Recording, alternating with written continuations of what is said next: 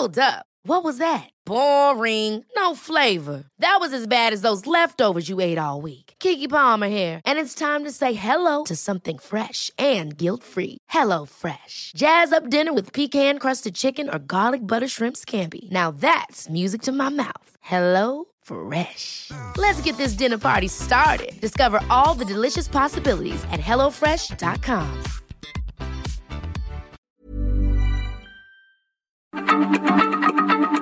Heraldo Radio, la H se lee, se comparte, se ve y ahora también se escucha.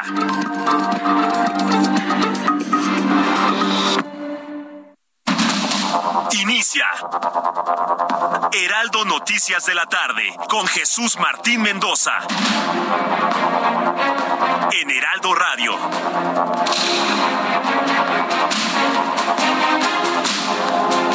Ya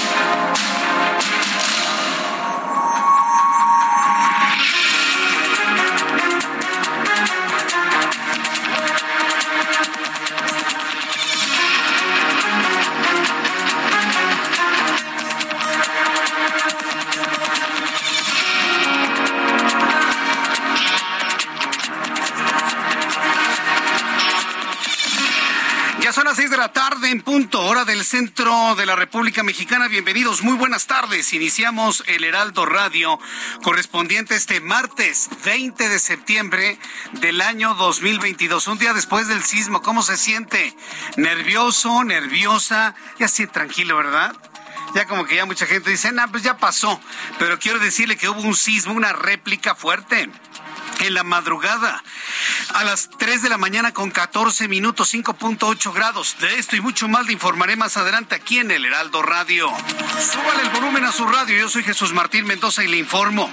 Hoy martes el Sismológico Nacional reportó un sismo de magnitud 5.8 al sur de Coalcomán, Michoacán, epicentro del temblor ocurrido ayer. En su último informe de las 15, de la, 15 horas o 3 de la tarde, agregó que se han registrado 849 réplicas del sismo de magnitud 7.7, el más grande 5.8, ya le decía, 3 de la mañana con 18, 14 minutos, perdón, 3.14 de este martes 20 de septiembre. Quiero pedirle que usted me escriba a través de mi cuenta de Twitter, arroba Jesús Martín MX, a través de YouTube, en el canal Jesús Martín MX, y me diga usted si sintió el sismo de esta madrugada. Estamos muy atentos y muy pendientes, porque el Servicio Sismológico Nacional, su titular, me dijo hoy en el Heraldo Televisión que es probable que venga un sismo de más de 6 grados. Es decir, si ha habido réplicas, pero falta una réplica todavía de mayor magnitud. No lo dieron como un hecho, pero es probable. Por lo tanto, tenemos que estar muy atentos de lo que ocurra en los siguientes minutos y en las siguientes horas. Así que por favor esté usted muy atento, por favor. También le informo que un juez federal emitió nuevas órdenes de aprehensión contra el exalcalde de Iguala, José Luis Abarca, y su esposa, esta ocasión por el delito de delincuencia organizada, al momento de colaborar con el grupo delictivo Los Guerreros Unidos. Ya están dirigiéndose hacia uno de los personajes importantes para entender el caso Ayotzinapa, los abarca. ¿Tuvieron que pasar cuántos años? ¿Ocho? Bueno, los que hayan tenido que pasar para poder vi, eh, dilucidar, visualizar con toda claridad a los responsables de esa tragedia. Y le informo que el subsecretario de Salud, Hugo López Gatel, informó que México va a eliminar las medidas obligatorias contra COVID-19 impuestas para el retorno al retorno seguro al trabajo y solo va a emitir una serie de recomendaciones. A ver, Gatel, a ver, Alcocer, a ver, este par, ¿sí?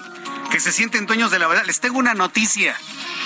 Quien hizo obligatorio el uso del cubrebocas no fueron ustedes, par de pretenciosos. ¿Ustedes creen que les vamos a hacer caso a ustedes? ¿Tú, Gatel? ¿Gatelito? ¿Tú crees? La obligatoriedad del cubrebocas nos la impusimos nosotros, la sociedad. Ustedes nunca se lo pusieron. Le llaman al cubrebocas bozal. Tú, Gatel, entre tus cuates le dices bozal, igual que Bartlett. Si lo sé, ya me lo platicaron. Ya, ya, ya, yo lo sé. Todo lo que dices en tus fiestas llega finalmente a nuestros oídos. Les llamas bozal al cubrebocas. La obligatoriedad del cubrebocas, de la mascarilla, la hemos impuesto la sociedad mexicana para cuidarnos nosotros ante la impericia de ustedes. Que te quede claro, Gatel. Tú no eres ninguna autoridad para decir si usamos o no usamos el cubrebocas. Entonces, yo le quiero decir a los dueños de restaurantes, de hoteles, de lugares cerrados, de tiendas departamentales, de plazas comerciales, que usted decide si pide obligatorio el cubrebocas o no. Usted lo decide, lo decidimos la sociedad. Ustedes demostraron que no. y todavía se para Gatel en la mañana. Vamos a decir, vamos, vamos. Bueno, pues lo vamos a platicar más adelante aquí en el Heraldo Radio. Yo le digo, haga caso omiso de esto. Usted determine si en su lugar de trabajo, en su lugar quiere que la gente utilice cubrebocas para protegerse, está en toda la libertad de pedir y exigir el cubrebocas. Esa medida la hemos defendido los ciudadanos, no la autoridad. En otras noticias le informo que Marco Cortés, líder nacional del PAN, aseguró que su partido no votará a favor de la iniciativa del PRI sobre la presencia del ejército en las calles hasta 2028. Marco, ni el PRI, ni el PAN, ni el PRD, ni Movimiento Ciudadano van a votar en favor de esa medida, hombre. Son mayoría ustedes en el Senado. Esto lo afirmó luego de que trascendió que los senadores del PAN, Raúl PAN, Paz Alonso y Nadia Navarro votarían a favor de la iniciativa. Esos están cayendo en la trampa. También dijeron que Miguel Ángel Mancera iba a votar a favor. Es una trampa de Morena y ustedes caen redonditos. Hagan caso omiso de lo que se dice y ustedes mañana en el Pleno voten en contra de esa medida y ya, se acabó. Pero preocupadísimo el líder nacional del PAN. Le informo que las provincias ucranianas de Donetsk y Lugansk, autoproclamadas repúblicas, así como el territorio de Gerson, conocido por ser prorruso, votarán entre el 23 y 27 de septiembre su adhesión a Rusia. El gobierno de Ucrania calificó esta convocatoria a referéndum como una manipulación primitiva. Bueno, ellos quieren su independencia y si ellos quieren su independencia, bueno, pues que, que muevan su independencia, finalmente son finalmente autónomos. Vamos con nuestros compañeros reporteros urbanos, periodistas especializados en información de ciudad. Empiezo con mi compañero Mario Miranda. ¿En dónde te ubicamos a esta hora de la tarde, Mario? ¿Qué tal, Jesús Martín? Buenas tardes. Pues informo que hay un caos total en la Ciudad de México y es que el servicio del metro se ha suspendido hace unos momentos por presentar una falla eléctrica y esto ha provocado pues un caos en las estaciones, lo que es de observatorio a Valderas Ah, está fallando, no hay servicio en esta estación, en este tramo, lo que es Observatorio Banderas. Recordar que esta estación es línea 1 del metro, la que se encuentra en remodelación Jesús Martín, y este día ha fallado, por lo cual pues las personas están saliendo de, la estación del metro insurgentes para buscar otra alternativa, otro medio de transporte para trasladarse a sus casas, hacia sus trabajos, pero también comentarte que han encontrado un problema aquí también, lo que es en la glorieta de los insurgentes, debido a que el servicio del, del Metrobús se encuentra suspendido en un tramo de lo que es aquí de la Glorieta hacia San Cosme, debido a que todavía hay un bloqueo en reforma existentes por estudiantes normalistas de la Escuela Rural de Puebla, quienes ya tienen más de tres horas de bloqueo, entonces se encuentra suspendido el servicio del Metrobús. Las personas que piensan tomar el Metrobús lo pueden hacer en dirección hacia el sur, ya que el Metrobús proveniente del sur llega aquí a la Glorieta y se regresa otra vez hacia el sur. Las personas que van hacia el norte, hacia Indios Verdes, tienen que caminar pues aproximadamente dos kilómetros para llegar hacia lo que es a San Cosme y abordar el Metrobús Jesús Martín, pero aquí lo que es en la estación de, de metro insurgentes pues hay un caos porque la gente no sabe cómo trasladarse hacia lugares de destino Jesús Martín. Bueno, pues vaya que es un, caos. Entonces, en este momento no hay servicio en el metro entre la estación Observatorio y Valderas de la línea 1 del metro. Así es, Jesús Martín, está suspendido. Es el tramo el que únicamente está funcionando de la línea 1, que se encontraba funcionando y ahorita está suspendido lo que es de observatorio a. Han informado el gobierno de la ciudad que apoyarán con camiones RTP de Chapultepec a Patitlán, de Tacubaya a Patitlán y de Observatorio a Patitlán. Qué barbaridad. Bueno, pues estamos al pendiente de toda esa información. Muchas gracias por, por esta información, Mario Miranda. Seguimos pendientes, Martín. Buenas tardes. Muchas gracias por esta información. Vamos con mi compañero Gerardo Galicia en otro punto del Valle de México. Adelante, Gerardo, ¿qué información tienes? Reporte Jesús Martín para nuestros amigos que van a utilizar el viaducto Río Piedad.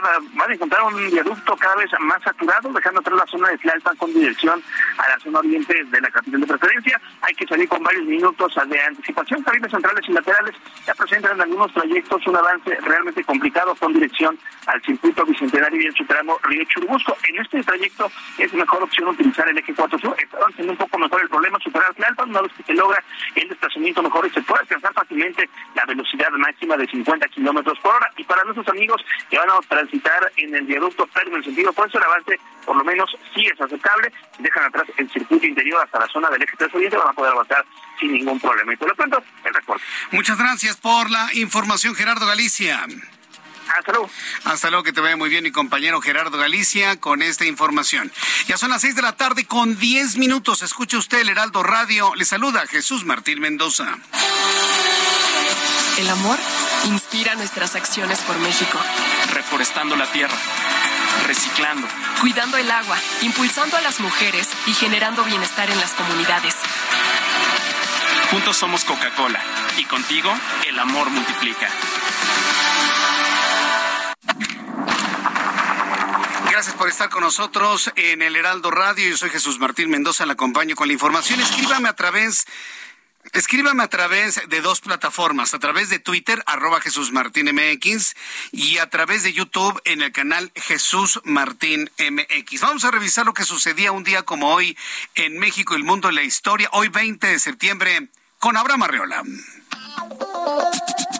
Amigos, esto es un día como hoy en la historia, 20 de septiembre, 1596. En México, Diego de Montemayor funda la ciudad de Monterrey.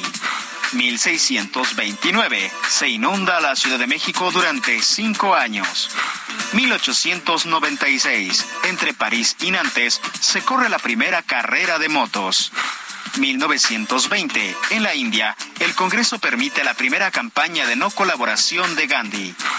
2007, inicia en la ciudad de Monterrey el Forum Monterrey 2007. Además, hoy es el Día Internacional del Deporte Universitario. Amigos, esto fue un día como hoy en la historia. Muchas gracias. Muchas gracias, Abraham Arreola. Hay un, hay un acontecimiento que pocas personas recuerdan después del 19 de septiembre de 1985. Pero el 20 de septiembre de 1985 se produjo un sismo de 7.6 grados el del día anterior fue 8.1 y la réplica ocurrió al día siguiente. Muy pocas personas se acuerdan de eso, ¿verdad que sí? Y fue a las 7 de la noche con 39 minutos. A las 19 horas con 39 minutos. Sismo de 7.6. Todo se movió de una manera. Es más, ese sismo del 20 de septiembre de 1985, que ya mis, mis amigos ya entrados en añitos seguramente ya lo recordaron, eh, fue muy similar al de ayer. Es más, el de ayer fue como ese sismo del 20 de septiembre. Hacía una cuna tremenda, ¿no? Un remesón totalmente oscilatorio, ¿no? Largo, ¿no? De un lado para otro, fuerte y largo en tiempo, ¿no? Largo en cuanto a movimiento y largo en duración del, del tránsito de las ondas en el subsuelo de la Ciudad de México. Entonces, bueno, pues también estamos recordando en la réplica muy fuerte el segundo sismo del terremoto del 85 que ocurrió el 20 de septiembre a las 19 horas con 39 minutos. Sí, yo ya sé que ya se puso usted nervioso. Vamos a revisar las condiciones meteorológicas para las próximas horas. El Servicio Meteorológico Nacional, que depende de la Comisión Nacional del Agua, nos informa sobre las condiciones de lluvia que van a prevalecer. Ayer, después del sismo, no dejaba de llover en Guadalajara, por ejemplo. En toda la zona donde tembló, llovió, llovió, llovió, llovió hasta altas horas de la noche. No como para provocar inundaciones, pero llovió toda la tarde, toda la noche, buena parte de la madrugada. Ya tiene entrada la noche me seguían escribiendo que por qué no paraba de llover. Digo, pues bueno, porque tenemos los efectos de un sistema que se llama Madeleine ninguna relación con el sismo registrado ayer, pero se, concatenan estos fenómenos atmosféricos y bueno, vienen a contribuir al nerviosismo de la población, sobre todo en el occidente de la República Mexicana. Eh, para esta noche y madrugada del miércoles, los remanentes de Madeline van a generar probabilidad de chubascos en Baja California Sur y rachas de viento de 50 a 60 kilómetros en Baja California. Por otra parte, un canal de baja presión frente a las costas de Tamaulipas y Veracruz en interacción con la vaguada monzónica que se extiende sobre las costas del Pacífico Sur mexicano, aunado al ingreso de humedad del Océano Pacífico, Golfo de México y Mar Caribe. Observamos también otro canal de baja presión extendido a lo largo de la Sierra Madre Occidental, en combinación con el ingreso de humedad del Océano Pacífico, favoreciendo vaguada monzónica. Un canal de baja presión frente a las costas de Tamaulipas.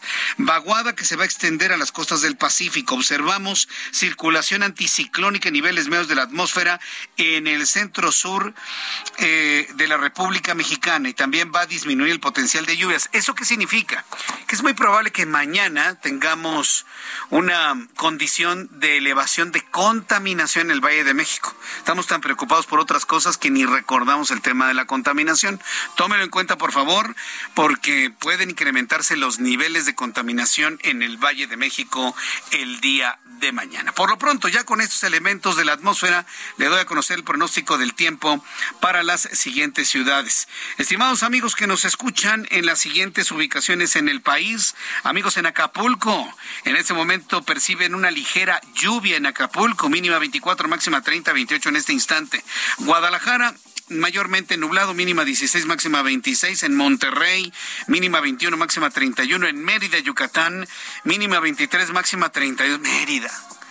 Tan bello Mérida, despejado, con sol, pacífico, seguridad, eh, no hay contaminación, no tiembla, no tiembla en Mérida por su ubicación geográfica. Bueno, 28 grados como temperatura en este momento en Mérida, mínima 23, máxima 32, Cuernavaca, Morelos, mínima 16, máxima 25, 23 en este momento. En Hermosillo, Sonora, 33, mínima 26, máxima 35. Culiacán, mínima 23, máxima 32, 30 en este momento. ¿No le gusta el calor? ¿Le gusta el frío, frío, frío? Vaya usted a Mecameca, 9 grados en este momento. La mínima estará en 0 grados. Mañana al amanecer la máxima apenas alcanzará 11 y aquí en la capital de la República el termómetro está en 20 grados, totalmente nublado, va a llover ya en breve, temperatura mínima 13 y la máxima para el día de mañana 23 grados Celsius. Seis de la tarde con 16 minutos hora del centro de la República Mexicana. Sí, varias personas me están preguntando qué pasó en el metro. Hubo una falla eléctrica en el metro. Está suspendido el servicio entre Valderas y Observatorio Línea 1. Nuestro compañero Mario Miranda nos va a tener algunas actualizaciones a lo largo de nuestro programa de noticias. Por lo pronto, mire, utilice los camiones de RTP y si es posible que salga antes o le dan permiso de salir antes, pues aproveche la oportunidad porque pues eh, no hay transporte, no hay metro, ¿no? Y, y, esto no sabe qué tipo de caos está generando. Pero en fin, vamos a estar muy atentos de ellos. Están, están saturándose ya los camiones a esta hora de la tarde, es la salida del trabajo. Así que, pues, ármese de paciencia y que llegue con bien a su casa, que llegue con bien a su destino. Bien, pues vamos a continuar con la información el día de hoy. El reloj marca las seis de la tarde con 17 minutos tiempo del centro de la República Mexicana. Se registró una fuerte explosión en un pozo petrolero en Huimanguillo. Siguen este tipo de noticias. Petróleos Mexicanos aseguró que no hay lesionados ni existe un riesgo a la población en las inmediaciones del pozo petrolero. Se llama el Paredón, el pozo donde se registró una explosión al interior de sus instalaciones, estación petrolera ubicada en Huimanguillo, Tabasco. Tengo comunicación con Armando de la Rosa, él es nuestro corresponsal en Villahermosa, Tabasco y nos informa. Adelante Armando con más detalles de la explosión del día de hoy. Te escuchamos. Así es, muy buenas tardes, Jesús Martín, como tú ya lo mencionas, pues bueno, pues esta explosión pues va a tardar varios días en ser controlada y es que en estos momentos, pues bueno, me encuentro aquí a las afueras de la zona donde, pues bueno, pues sigue saliendo una pues columna intensa de humo y fuego y es que por lo que señala el titular de Protección Civil de Tabasco, Mauro Green, es que aparentemente una máquina estaba trabajando en la zona y terminó chocando con este ducto de gas etano, el cual pues terminó explotando. Por fortuna no hay personas muertas ni lesionadas, ya que todo el personal del pozo fue desalojado luego de la fuga, la cual pues bueno, pues terminó eh, explotando y quemó al menos 20 vehículos, decenas de motocicletas, la propia máquina retroexcavadora y también dañó parte de las instalaciones de Pemex, pero lo que señalan las autoridades es que por lo pronto no hay personas fallecidas o lesionadas y que el ducto ya fue cerrado, pero van a tardar al menos tres días en poder controlar el fuego, ya que pues, pues el ducto que transportaba una gran cantidad de gas eh, que se está quemando y que pues, bueno, se está lanzando una columna de varios kilómetros de altura y que pues bueno que sigue lanzando llamas precisamente en la zona. Aquí personal de la Guardia Nacional, de Protección Civil, de Seguridad Física de Pemex y del Ejército que pues están eh, resguardando la zona de la explosión. Entonces, pues, bueno, pues, lo que está ocurriendo en el lugar de los hechos. Este es el reporte. Muchas gracias por la información, Armando de la Rosa. Gracias, exactamente, con la información. Eh, seguimos atentos con todo lo que está sucediendo allá en Huimanguillo y cualquier actualización se lo tendré en los próximos minutos eh, aquí en el Heraldo Radio. Bien, vamos a revisar las condiciones políticas. Recuerde que esta semana es muy, muy, muy importante, porque en esta semana se va a definir qué va a pasar con la propuesta de mantener al ejército en las calles hasta 2028. Esta fue aprobada en la Cámara de Diputados, ¿sí? Está en la Cámara de Senadores. Varios senadores de la República han insistido han insistido en que no tienen los votos Morena para poder pasar esta propuesta sin modificarle puntos y comas. Entonces, hay muchas versiones. Hay una trampa en la que algunos líderes están cayendo, una trampa que viene de Morena a decir, ay, mira, los, estos del PAN, este del PRD, este del PRI van a votar a favor de nuestra, de nuestra propuesta. Y pues no, nada más falso, ¿no? Son rumores, son versiones no confirmadas y esto, bueno, pues genera un gran nerviosismo en toda esta discusión. Hoy se discute en comisiones, mañana pasa el Pleno para su votación y todo parece indicar que mañana los senadores de la República le dan para atrás a esta propuesta de militarizar al país, mantenerlo militarizado hasta el año 2028. ¿Qué es lo que están haciendo los partidos de la oposición? Bueno, pues el presidente nacional del PAN, Marco Cortés, dio a conocer que tras la traición, así la calificó, y pérdida de confianza hacia Alejandro Moreno, líder del PRI, el Partido Acción Nacional está realizando acercamientos y alianzas con el bloque opositor a Alito Moreno. Es decir, Marco Cortés y el PAN están advirtiendo, ubicando a todos los oponentes a, Alejandro Moreno para poder hacer alianza con ellos. Misael Zavala, reportero del Heraldo, nos tiene más datos de lo que dio a conocer hoy Marco Cortés. Adelante, Misael, gusto en saludarte. Jesús Martín, buenas tardes, buenas tardes al auditorio. Efectivamente, pues el presidente nacional del PAN, Marco Cortés, detalló que se rompió todo diálogo con Alejandro Moreno, líder nacional del PRI, ya que incumplió y avaló la reforma para ampliar la permanencia de las Fuerzas Armadas en las calles hasta el año 2028. En este sentido, el líder de Acción Nacional dijo que pues ahora harán alianzas con aquellos priistas que sean contrarios a su dirigente nacional, es decir, contra Alito Moreno. Marco Cortés dijo que se incumplió la palabra, se incumplió la plataforma legislativa de Va por México y también se incumplió la moratoria constitucional por parte de Alejandro Moreno, por lo que pues ya no tienen confianza en él y pues ahora buscarán a todos los periodistas de bien que no se venzan y no se doblen. Pero ¿qué te parece si escuchamos a Marco Cortés? Por supuesto que no hay confianza en la dirigencia nacional del PRI, pero también entendemos que la dirigencia no es el partido y no son sus militantes. Nosotros buscaremos construir con todos aquellos priistas de bien que no se doblen, que no se vendan, que no se venzan, que no se entreguen ante un gobierno que persigue, que amedrenta, que tengan el valor para enfrentar sin miedo a un gobierno autoritario. Y lo buscaremos hacer por las formas legales, por las formas políticas posibles, porque en el proyecto que impulsará Acción Nacional todos caben. Jesús Martín, Marco Cortés también dijo que son muchos los priistas con cargo y sin cargo que no están de acuerdo con este contubernio que hizo la Dirigencia Nacional del PRI con el gobierno morenista y que tampoco están de acuerdo con la fallida estrategia de seguridad nacional ni con el dirigente nacional Alejandro Moreno. líder panista aceptó que el riesgo de coaligarse con el PRI lo advirtieron desde el 2021 cuando se firmó la coalición por México y por eso pues firmaron una plataforma legislativa que debía ser respetada por los tres partidos políticos de la alianza PAN, PRI y PRD. Sin embargo, pues con esto se está viendo que Alejandro Moreno no respetó estos acuerdos firmados por Va por México. Jesús Martín, hasta aquí la información. Muchas gracias por la información. Gracias. Misael Zavala. Gracias, Jesús Martín. Hasta luego, que, que te vaya muy bien. Por lo, por lo pronto, bueno, vamos a entrar en comunicación en este momento con mi compañero Mario Miranda. Mucha atención, súbale el volumen a su radio, porque ya se está normalizando el servicio en la línea 1 del metro. Mario Miranda, ¿qué observas en este momento?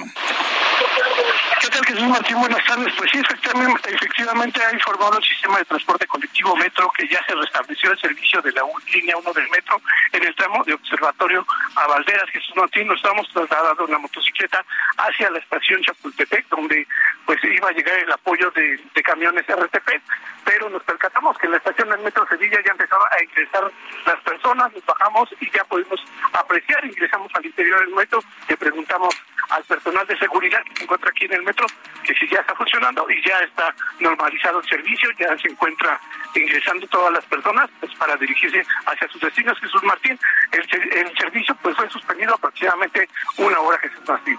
Correcto, gracias por la información, Mario Miranda.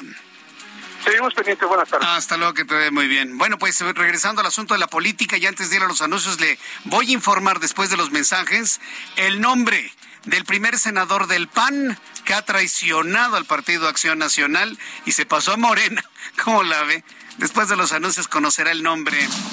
Escucha las noticias de la tarde con Jesús Martín Mendoza. Regresamos.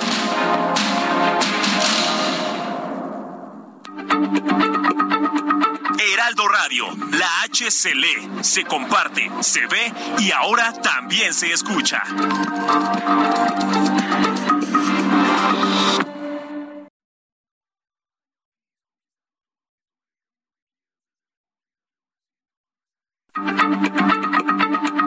Heraldo Radio, la H se lee, se comparte, se ve y ahora también se escucha.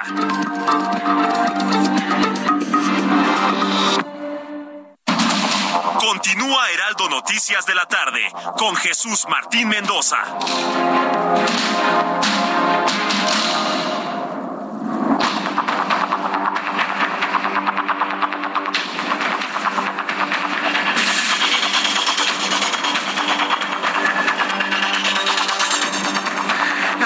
La tarde con 30 minutos, hora del centro de la República Mexicana. A través de mi cuenta de Twitter, arroba Jesús Martín MX, le he presentado el nombre del senador panista que ha renunciado al PAN para adherirse a Morena. mire, por lo menos se hubiera declarado como senador sin partido, ¿no? Por lo menos. Por lo menos, senador sin partido. De esta manera, hubiera por lo menos le hubiera tapado el ojo al macho, como decimos en México, ¿no? Pero, pero no ser tan, tan descarado, ¿no? El, el acercamiento de Morena al senador para que ahora se pase a Morena. De la derecha a la izquierda, o mejor dicho, de la derecha a la ultraderecha, ¿no? Que ha resultado ser el Movimiento de Regeneración Nacional. Sí, aunque no lo crea, porque de izquierda no tiene nada. Morena, de izquierda no tiene nada. Pero en fin, se llama Raúl Paz Alonso, con Z. Sí.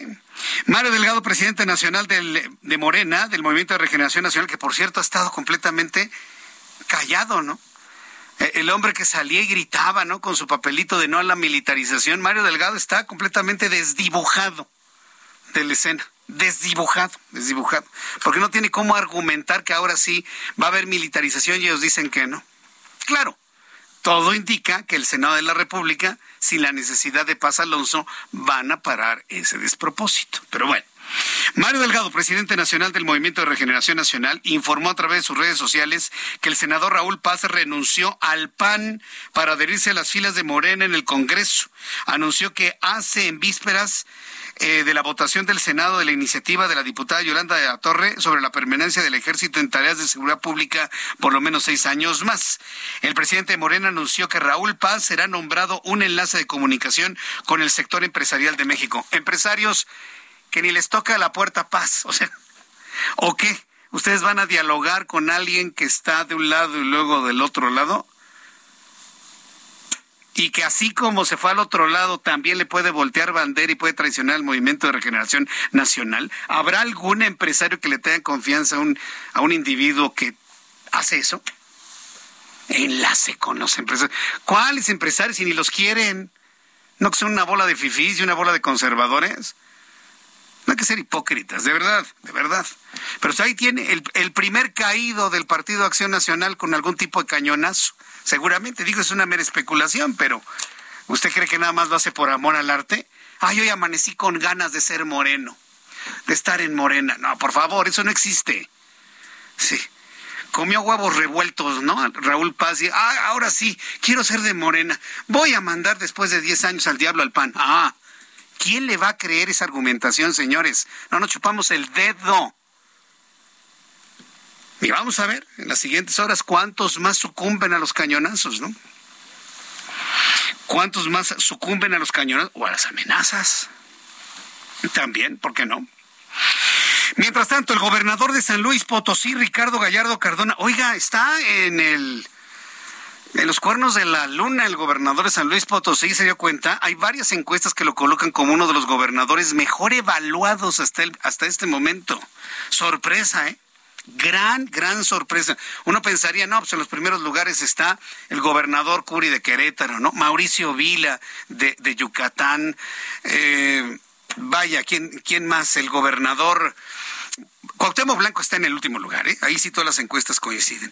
Y de repente nos aparece Ricardo Gallardo Cardona como uno de los mejor evaluados en el país. Fíjese, sorpresa, ¿eh?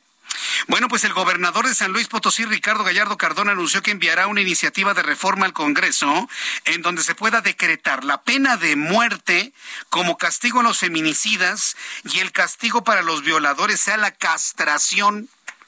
No explicó Ricardo Gallardo Cardona si habla de castración física, es decir, la penectomía o una castración química, ¿sí? Para eh, eh, evitar erecciones, para que el individuo ya no tenga erecciones. El mandatario estatal dijo que se necesita una mano dura para combatir y acabar con los feminicidas y los violadores, a pesar de echarse encima a la Comisión de los Derechos Humanos. Ay, bueno, ¿qué le preocupa a Ricardo, Ricardo Gallardo? La Comisión Nacional de los Derechos Humanos de facto ya no existe. Es una oficialía de partes del presidente de la República con su amiga, la señora Piedra. Entonces, por eso no le preocupan. Vamos a escuchar las declaraciones del gobernador Ricardo Gallardo. Una propuesta muy polémica. ¿Usted estaría de acuerdo con la pena de muerte para el que mate mujeres, niñas o de cualquier edad? ¿Estaría usted de acuerdo con la castración química en contra de alguien que abusa sexualmente de una mujer? A ver, vamos a escuchar a Ricardo Gallardo, gobernador de San Luis Potosí comentarles que estamos mandando una iniciativa al Congreso local donde vamos a exigir, no a pedir, a exigir que capemos, en San Luis Potosí se va a capar a todos los violadores, eh, ya no queremos violadores en San Luis Potosí y como aquellos que asesinan también pedir su pena de muerte porque ya no, eso no puede suceder en eh, San Luis Potosí, ya, ya tenemos que erradicar la violencia y una manera de erradicarla es metiendo, metiendo mano firme a, esto, como lo va a hacer ahora en San Luis Potosí, eh, capando a los violadores. Miren, cuando los animalitos no hacen caso, y están eh, haciendo mal uso, sobre todo los garañones, los animalitos garañones, se les escapa y dejan de hacerlo en el tema de los humanos eh, pareciera eh, que también son animales porque no se saben comportar, eh, estar violando a niñas, niños, eso en San Luis Potosí ya no se va a permitir y se tiene que castigar de una manera muy... Interesante la lógica o el criterio que le pone al asunto. Giovanna, no habla de castración química, habla de capar. Y el término capar implica el retiro del pene y testículos para convertirlos en eunucos. Las cosas como son, señores. Aquí no vamos a andar con que, ay, voy a decirlo suavecito, no, se va a ofender a alguien. No, no, no, no, no. Hacer un retiro completo del órgano sexual masculino para convertirlos en eunucos, eso es lo que significa capar, gobernador. ¿Usted qué opina de la propuesta? Pena de muerte, obviamente para el, para el que esté confeso o en un momento dado se le confirme el asesinato de una mujer, a los feminicidas, y capado a los violadores. Así lo dijo el gobernador, ¿eh? Así lo dijo el gobernador. Yo quiero pensar en una castración química, en donde ya no puedan tener erecciones. Pero hablan de, habla de capar, perdón, usó la palabra dos veces ¿eh? en su declaración.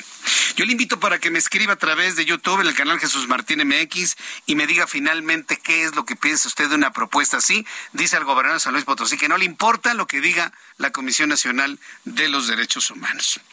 Mientras tanto, José Luis Abarca, exalcalde de Iguala Guerrero, y su esposa María de los Ángeles Pineda obtuvieron una resolución para poder salir de prisión porque no existían elementos necesarios para procesarlos por el caso Ayotzinapa. Tras esta maniobra leguleya, sí, ya la conocemos, ¿no? La Fiscalía General de la República cumplió nuevas órdenes de aprehensión en contra de los dos Abarca para evitar que salgan en libertad. Esta ocasión las órdenes emitidas son por el delito de delincuencia organizada, tras demostrar que ambos colaboraron con el grupo criminal conocido como Guerreros Unidos. Está totalmente confirmada su colaboración con ellos, eh, comunicación, órdenes, que esos, que esos chamacos, no, no, no les dijeron chamacos, ¿verdad? que esos chamacos no lleguen a Iguala el día que su esposa estaba en una arenga porque ella quería convertirse en la presidenta municipal de Iguala. Entonces le iban a reventar el evento. Y pues Abarca dijo, no, no, que no lleguen, hagan lo posible porque no lleguen a Iguala estos de Ayotzinapa. Y a partir de ahí se dio toda la información que conocemos y que el próximo 26 de septiembre Híjole, ya no, no le quiero decir cómo se van a poner las cosas en Guerrero y sobre todo en la Ciudad de México más que en el estado de Guerrero. Se va a poner muy, muy complicada la ciudad. Vaya revisando el día 26 de septiembre, si no tiene que salir, no salga, ¿eh? Sinceramente, porque si no se va a quedar atrapado en alguna calle de la Ciudad de México. Son las seis de la tarde con 39 minutos, seis de la tarde con 39 tiempo del centro de la República Mexicana. Vamos a revisar rápidamente los, eh, lo que sucedió con el sismo, un día después del sismo, ya los balances, ya se tiene una idea muy clara de todo lo que ha pasado y sobre todo las réplicas. Este martes el Sismológico Nacional reportó en su último informe que se han registrado un total de 871 réplicas tras el sismo magnitud 7.7 grados ocurrido ayer 19 de septiembre. Lo digo y todavía no lo creo, parece un sueño, ¿no? En el tercer sismo grande ocurrido en un 19 de septiembre, la más grande eh, réplica ocurrió la madrugada del día de hoy. El epicentro fue exactamente el mismo en Cualcomán, con una magnitud de 5.8 grados, mientras que durante el sismo de magnitud 5.4, registrado a las 2 de la tarde con 4 minutos en Cualcomán, fueron activados los protocolos de seguridad sin que hasta el momento haya reporte de daños o de lesionados. Vamos con Mayeli Mariscal, ella es nuestra corresponsal en el estado de Jalisco y, nos informa que reportan sin daños ni heridos como saldo del sismo en Guadalajara. Aunque en Guadalajara se sintió durísimo el sismo, pero fuerte, ¿eh? en serio, los edificios se movían, parecían gelatinas. Eh, afortunadamente no pasó a mayores. Mayeli Mariscal, gusto en saludarte. Muy buenas tardes. Muy buenas tardes. El día de hoy, pues con esta réplica de las dos con cuatro minutos, hubo necesidad de desalojar edificios públicos, así como también el administrativo y la rectoría de la Universidad de Guadalajara, entre otros, porque pues vaya que se volvió a sentir este sismo, cuya intensidad fue de 5.5 grados.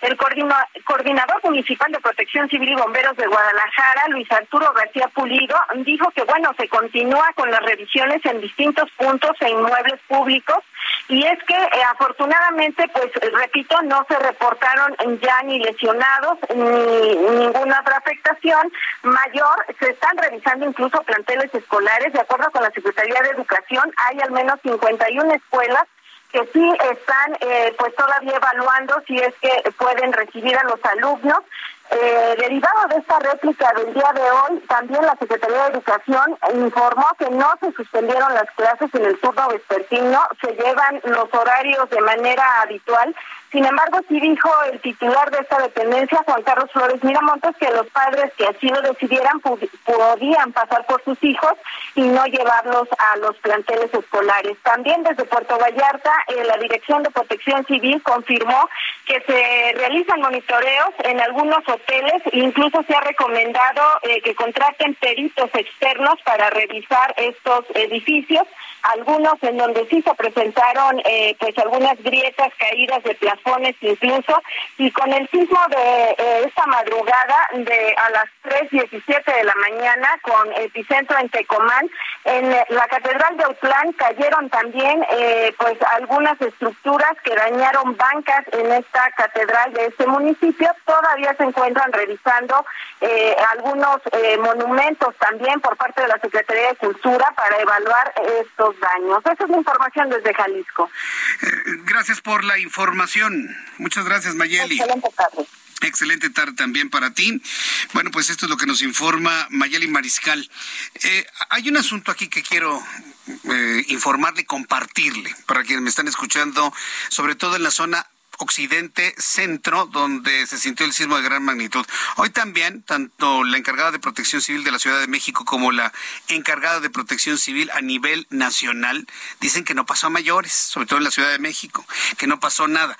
Mire, los sismos también se miden en función, en su función en función de su capacidad destructiva porque nos puede sorprender que ayer tembló con 7.7 grados, pero hubo más destrozos hace cinco años con uno de 7.1. Entonces tenemos la percepción de que el sismo de hace cinco años fue más fuerte que el de ayer. No, fue más fuerte el de ayer que el de hace cinco años. Pero la distancia del epicentro hizo que el movimiento, las ondas sísmicas, provocaran menos daños. Entonces, tenemos ciertas percepciones, desde mi punto de vista, equivocadas. Nos dicen, es que no pasó mayores, no hubo daños visibles visibles. A ver, señores, visibles. Por eso yo le quiero recomendar a las personas que me están escuchando, cuyos edificios ya tienen 50, 60 años y que se movieron fuerte durante el sismo, pidan ayuda de un ingeniero, de un DRO, de, de alguien que sepa de estructuras de edificios, para que les hagan una revisión de sus inmuebles de la, de la infraestructura, porque visiblemente, a lo mejor no le pasó nada al edificio, pero estructuralmente pueden estar algunos edificios, algunas eh, construcciones dañadas por dentro y no lo vemos, y con la llegada de otros sismos se pueden caer. Entonces es, es importantísimo esto y me sorprende, me sorprende demasiado, es más, me preocupa que las responsables de protección civil no digan esto que estoy diciendo en este momento. Señores, no pasó a mayores, no se cayeron casas, no se cayeron edificios, no hubo daños visibles. Pero pueden existir daños estructurales, no visibles a nuestros ojos, en la estructura, en donde se unen dos traves, en donde se une columna con trave. Mire, yo no soy de reón ni soy ingeniero, pero tengo poco más de dos dedos de frente. Lo podemos pensar, oye, si vivo aquí, ¿está seguro vivir aquí luego de se movió el lugar? Entonces llama usted un ingeniero, un DRO, que se hagan eh, las observaciones. Ellos saben determinar la seguridad o no de un edificio o qué estructura necesita un refuerzo. Y esto va para Guadalajara, esto va para la Ciudad de México, esto va para el Estado de México, porque estamos muy confiaditos en que no se cayó nada. Pero espéreme tantito. Visiblemente no pasó a mayores, pero estructuralmente le consta que el lugar donde usted vive, donde usted trabaja, donde usted estudia, está en buenas condiciones. Alfredo Ramírez Bedoya, gobernador de Michoacán, informó que derivado del sismo magnitud 7.7 grados ocurrido ayer 19 de septiembre, hay un total de 3.161 viviendas afectadas. Charbel Lucio, nuestra corresponsal en Michoacán, nos informa. Adelante, Charbel.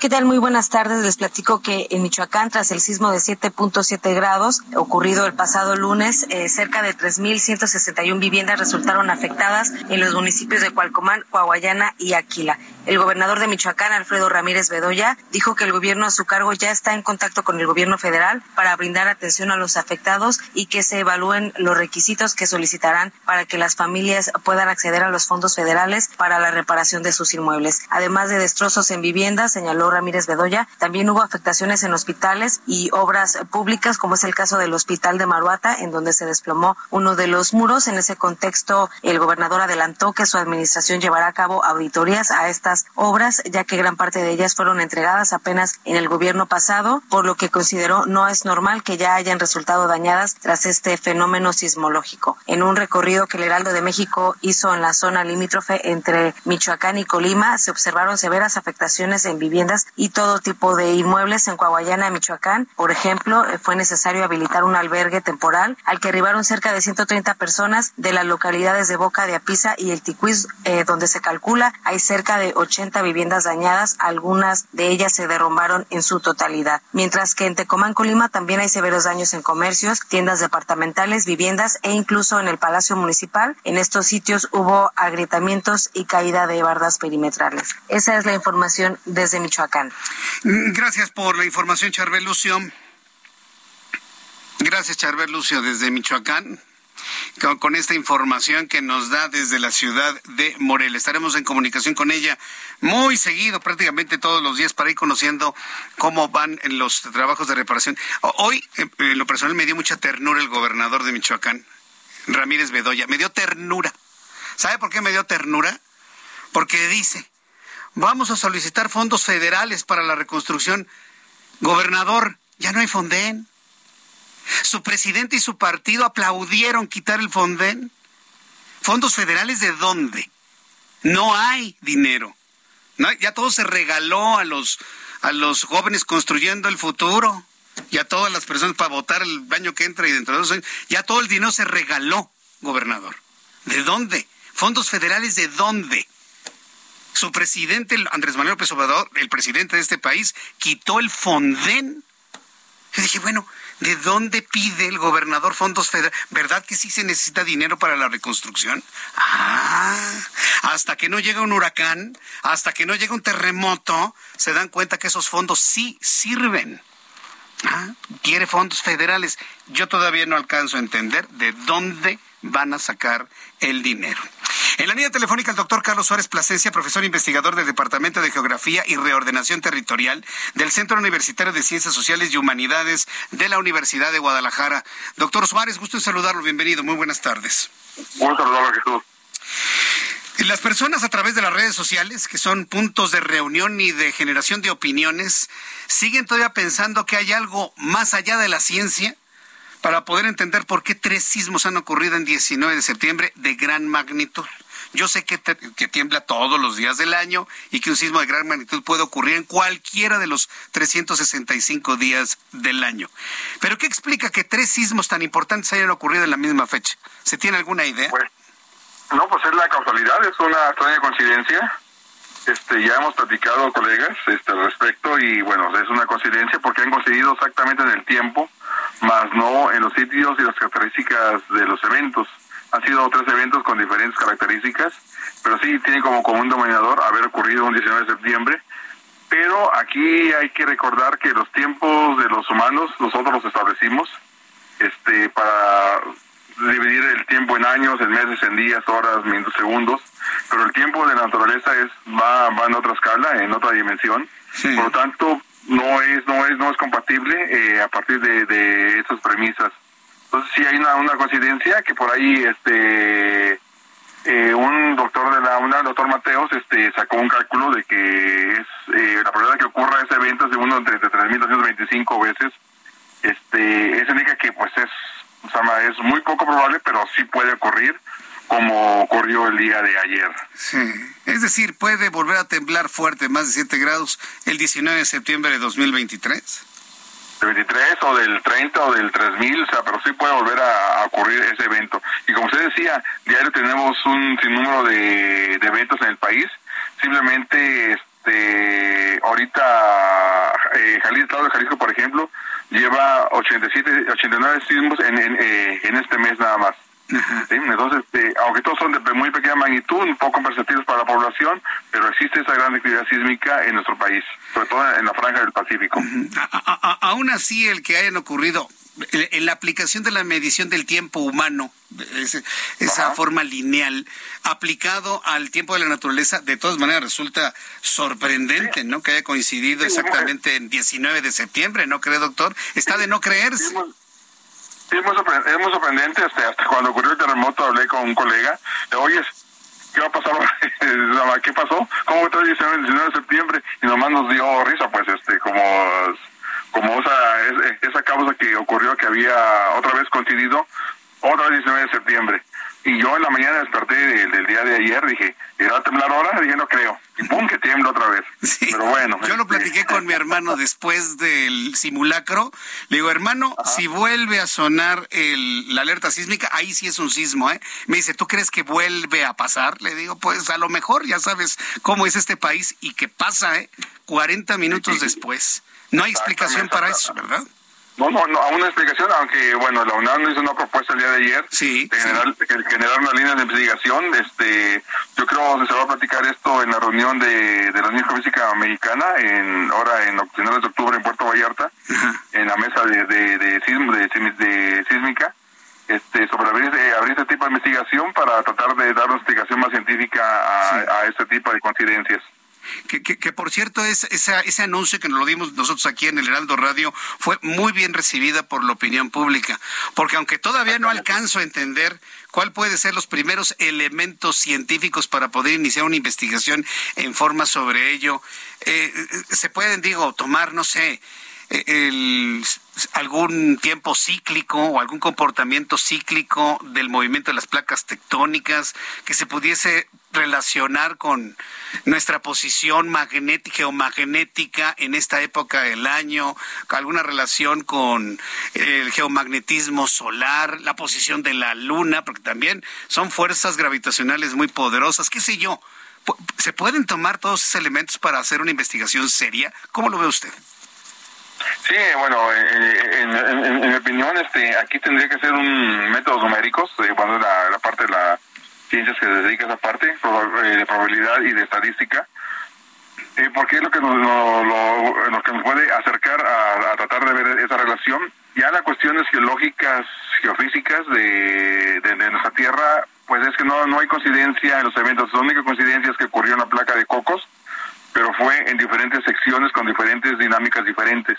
Entonces no hay, no hay coincidencia en la geometría del sismo, la forma de las ondas, o sea, todo diferente, excepción de la fecha. Ese es el único, Tiene lo único que... Ah, entonces, este, Muy interesante. yo, creo que se va a discutir ahora en octubre allá en Puerto Vallarta, en, en, el, en, el, evento ese nacional que tenemos, y ahí sí, ahí podrán, pues a de octubre les podremos podrán saber si hay alguna decisión de generar este tipo de líneas a nivel nacional. Y, lo molestaré para platicar sobre los resultados de, esas, de esos planteamientos. Doctor Suárez, le agradezco mucho estos minutos para el auditorio del Heraldo Radio. Muchas gracias, Jesús, y aquí estamos a la orden. Hasta luego, que le vaya muy bien. Escucha las noticias de la tarde con Jesús Martín Mendoza. Regresamos.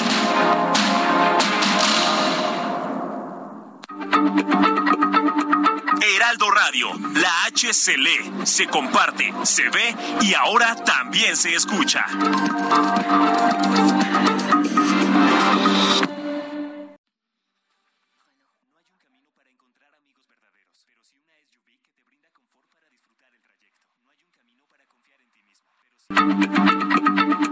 Heraldo Radio, la H se lee, se comparte, se ve y ahora también se escucha.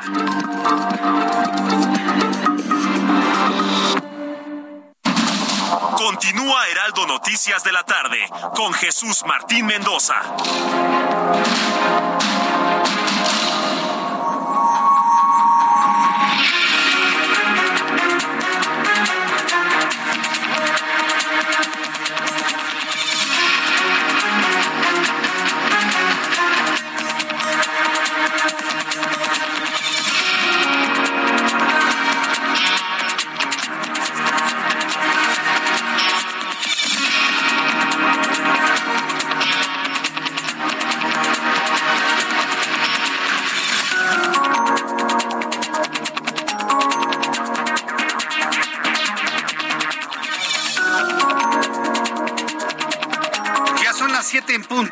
19 horas en punto hora del centro de la República Mexicana, le presento un resumen con las noticias más importantes en el Heraldo Radio.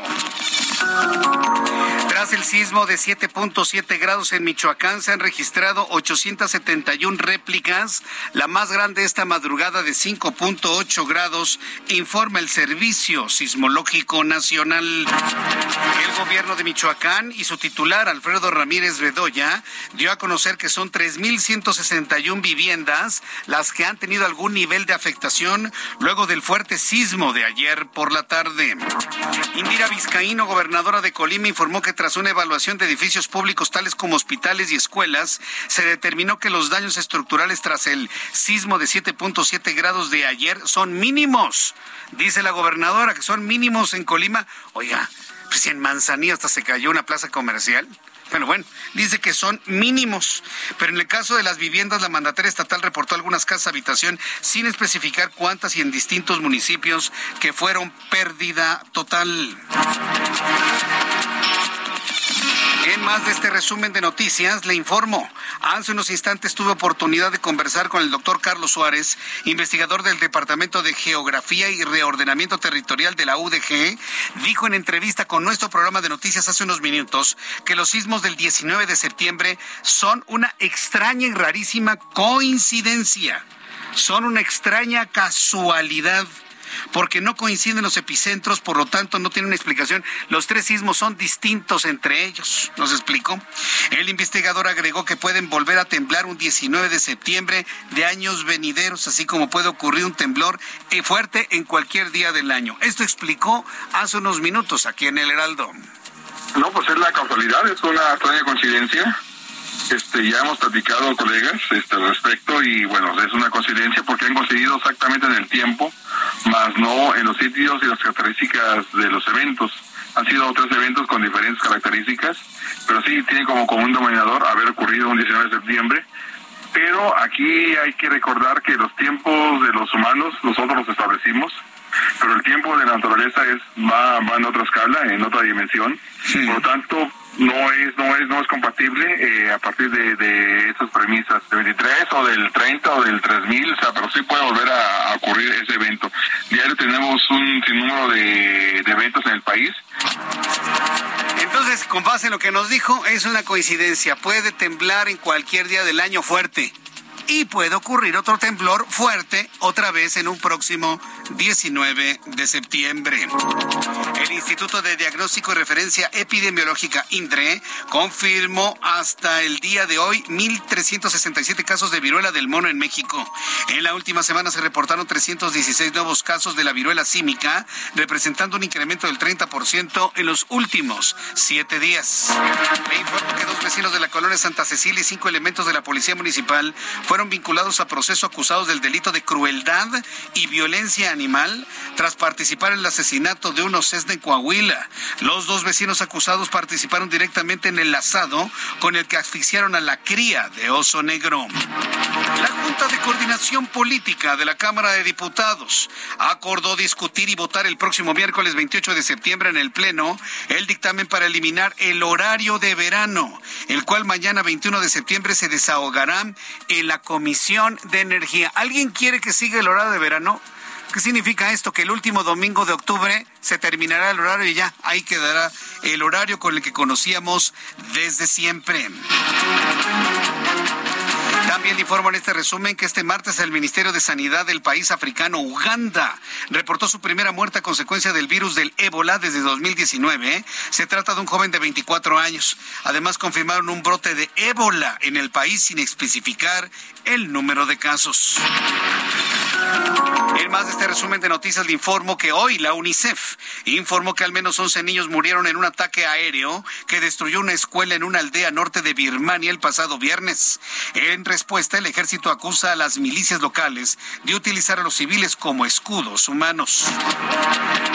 En Irán, Activistas acusan que cinco hombres murieron ayer en una región de Kurda del Irán, donde las fuerzas de seguridad abrieron fuego durante el tercer día de manifestaciones por el fallecimiento de una mujer de 22 años que había sido arrestada por usar mal su hijab. Estas son las noticias en resumen. Le invito para que siga con nosotros. Le saluda Jesús Martín Mendoza.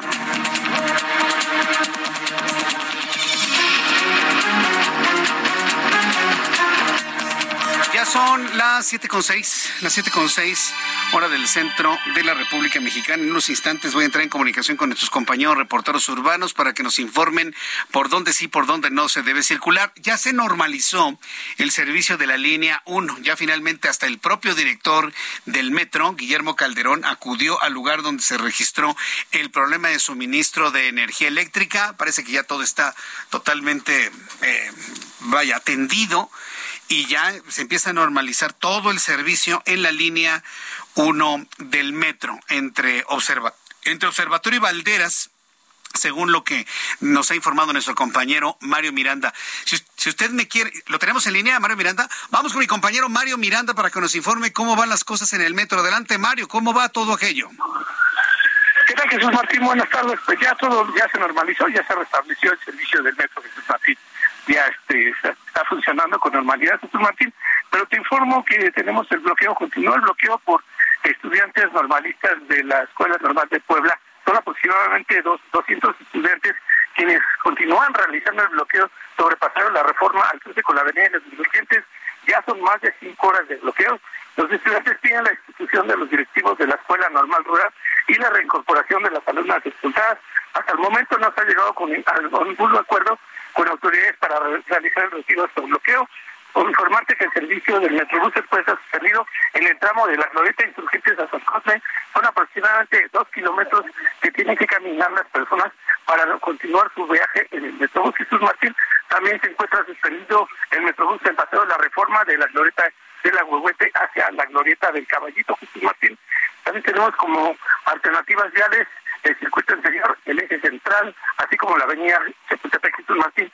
Te informo que estos estudiantes, no sé si recuerdas que la semana pasada realizaron un bloqueo en la avenida Juárez y el eje central, el cual duró más de un día, más de un día. Son los mismos estudiantes rurales de Puebla y continúan aquí y amenazan con quedarse toda la noche. Bueno, pues estaremos atentos de ello. Muchas gracias. Gracias por la información, Mario Miranda. Seguimos pendientes. Buenas tardes. Hasta luego. Que te vaya muy bien, mi compañero Mario Miranda, con esta información. Cuando son las siete con ocho, vamos con Gerardo Galicia. Gerardo Galicia, ¿en qué punto de la ciudad te ubicamos?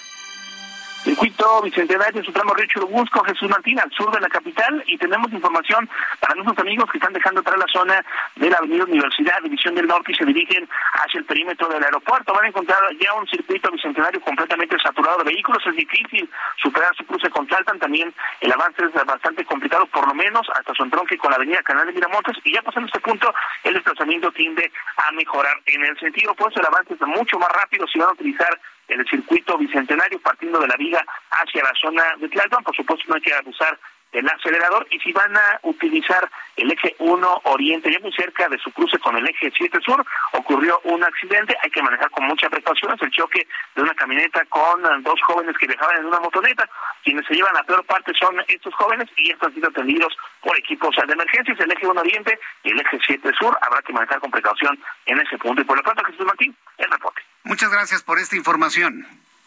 Hasta luego. Hasta luego, que te vaya muy bien. Son las siete con nueve, las siete con nueve, hora del centro de la República Mexicana. Hay un video en redes sociales, hay un video en redes sociales que se está volviendo viral, ¿sí? Eh, es, es el video en Puebla de una maestra que le grita a sus alumnos que son gente imbécil. Imagínense, usted lleva a sus niños a la escuela, ¿no? Y de repente llega su niño, su niña llorando. ¿Qué, qué, qué tienes? ¿Qué te pasó? Pues es que la Miss, ¿qué? La Miss, ¿qué? La Miss dijo que somos gente imbécil. ¿Qué haría usted como papá? Yo sé que lo que le estoy diciendo le hierve la sangre, por su, porque ¿a qué lleva uno a sus hijos? Pues para que pasen un rato agradable en la mañana y aprendan algo, ¿no? Sí, ya, la educación está en casa, ¿no? Pero los mando uno a la escuela para que tengan el conocimiento de algo, para que convivan con sus compañeros, para que los trate bien una maestra, sea escuela pública o sea escuela privada. Y que de repente llegue su hijo o su hija diciéndole, es que la maestra nos insultó. ¿Qué haría usted? A ver, platíqueme. ¿Qué haría usted? Y estas son cosas que ocurren todos los días, ¿eh? Son de, las cosas que ocurren todos los días. En redes sociales se difundió un video donde una profesora del centro escolar Espinosa Iglesias, ubicado en Puebla, presuntamente califica a un grupo de sus alumnos como gente imbécil. Además, en el material audiovisual se escucha a la docente decir que ¿por qué no hacer cosas útiles? No se les quita lo retrasado mental. Está desesperada la maestra. No sirve para ser maestra. Que se vaya a su casa. Ahí que se sobe los juanetes y ya. Pues sí. Digo, pensando en alguna actividad que no le haga daño a nadie, ¿no? Que se sobe los juanetes. Bueno, vamos a conocer más información porque esto verdad es un hervidero, ¿eh? Allá en el estado de Puebla. Jesús Lemus, nuestro corresponsal, nos da más detalles. Adelante, Jesús. Gusten saludarte. Muy buenas tardes. ¿Qué tal, Jesús Martín? Muy buenas tardes. Buenas tardes a todo el auditorio. Y efectivamente, este video que se da a conocer mediante las redes sociales y que dura aproximadamente unos 44 segundos, son contundentes, donde esta maestra, y que al parecer responde al nombre de Patricia, hace una serie de calificativos hacia sus alumnos. Y es que este mismo material también hay que destacarlo, se, eh, fue trabajado por uno de los estudiantes y se cuida del momento de los hechos de la misma docente, que se ve cómo se mueve pues este video, esta toma. Pero lo que tú bien citas, les dijo también idiotas retrasados mentales, y esto no queda ahí. Veremos qué es lo que dice la propia Secretaría de Educación Pública aquí en el estado de Puebla, porque hasta ahorita todavía no existe un posicionamiento al respecto. Pero ¿qué te parece si mejor escuchamos parte de la forma en cómo se expresa esta maestra en este centro escolar Espinosa Iglesias que se ubica en el municipio de Amozoc, a 25 minutos aproximadamente de la capital poblana. Escuchemos. A ver, súbale el volumen a su radio para escuchar. Se a trabajar, hacer cosas útiles, que ya este, se le quite lo retrasado mental. Díselo.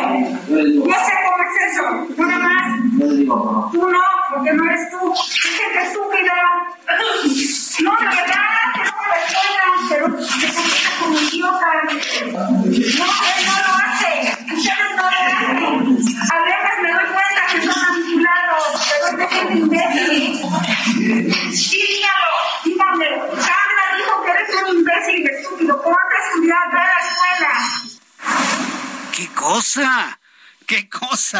Jesús Lemos. Oye, ¿qué edad tenían sus alumnos? Chiquitos, chiquitos no eran, ¿verdad? El Centro Escolar Espinosa Iglesias se caracteriza por tener de todos los niveles educativos. Como hace en el video, se calcula que sean entre alumnos de primaria y también alumnos de secundaria, pero este es el nivel educativo que al menos se tiene por parte de esta maestra en el citado pues Instituto Educativo del Territorio Poblano Jesús Martín. Qué cosa. A mí lo que lo que me preocupa es que mientras la Secretaría de Educación de Puebla, mientras la Secretaría de Educación de Puebla no dé una opinión, una condena a este tipo de actitudes por parte de una maestra, se vuelve cómplice, ¿eh? O sea, es, es un silencio cómplice el que tiene la Secretaría de Educación en Puebla, Jesús Lemus. Y habría que esperar este posicionamiento como bien refieres hay que dejarlo en claro. Sí han existido en ocasiones anteriores algunas posturas de esta dependencia porque en las últimas semanas han incrementado los casos de bullying entre estudiantes es la primera vez que al menos se ve en el, territorio poblano este tipo de ataques hacia los alumnos por parte de maestros, hacia los docentes, que por eso reitero, esperaría que en breve se emita un posicionamiento al respecto. Bien, correcto, pues este vamos a estar pendientes mañana, ¿no? Para que pues le den atención psicológica, posiblemente psiquiátrica a la maestra, porque pues eso y más tienen que aguantar los maestros en el proceso educativo, no me queda la menor duda. Pues muchas gracias, Jesús Lemus. Gracias, muy buenas tardes. Hasta luego, que te vea muy bien. Qué caso, ¿eh? Qué caso. Aquí estamos ante la pérdida de los principios de respeto mutuo. Porque tanto los alumnos, y escúchenme los chavos que me están oyendo, ¿eh? Tanto los alumnos le deben todo el respeto a su maestro, porque es la máxima autoridad en el aula, así como el maestro debe respetar a sus alumnos. Ahí sí no hay. El respeto es una avenida de doble sentido, señores. Y en una escuela, los alumnos están obligados a respetar a su maestro o a su maestra. Ahí sí no hay vuelta de hoja. Y si la maestra dice guarden celulares, celulares se guardan, se apagan. No voy a justificar los calificativos de la maestra, pero también entiendo que está harta. Pero harta a estas alturas del ciclo escolar, está empezando, señora. Por lo tanto, yo lo que observo es en el tono de la voz de la maestra, digo, no la conozco, estoy viendo aquí su rostro en el video que le tomaron, pues no, no, no, está viviendo una de las peores tragedias que puede vivir cualquier ser humano, hacer un trabajo solo por ganar dinero.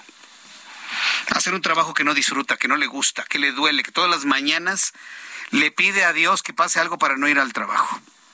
Se, se nota que lo está sufriendo, no le gusta dar clases.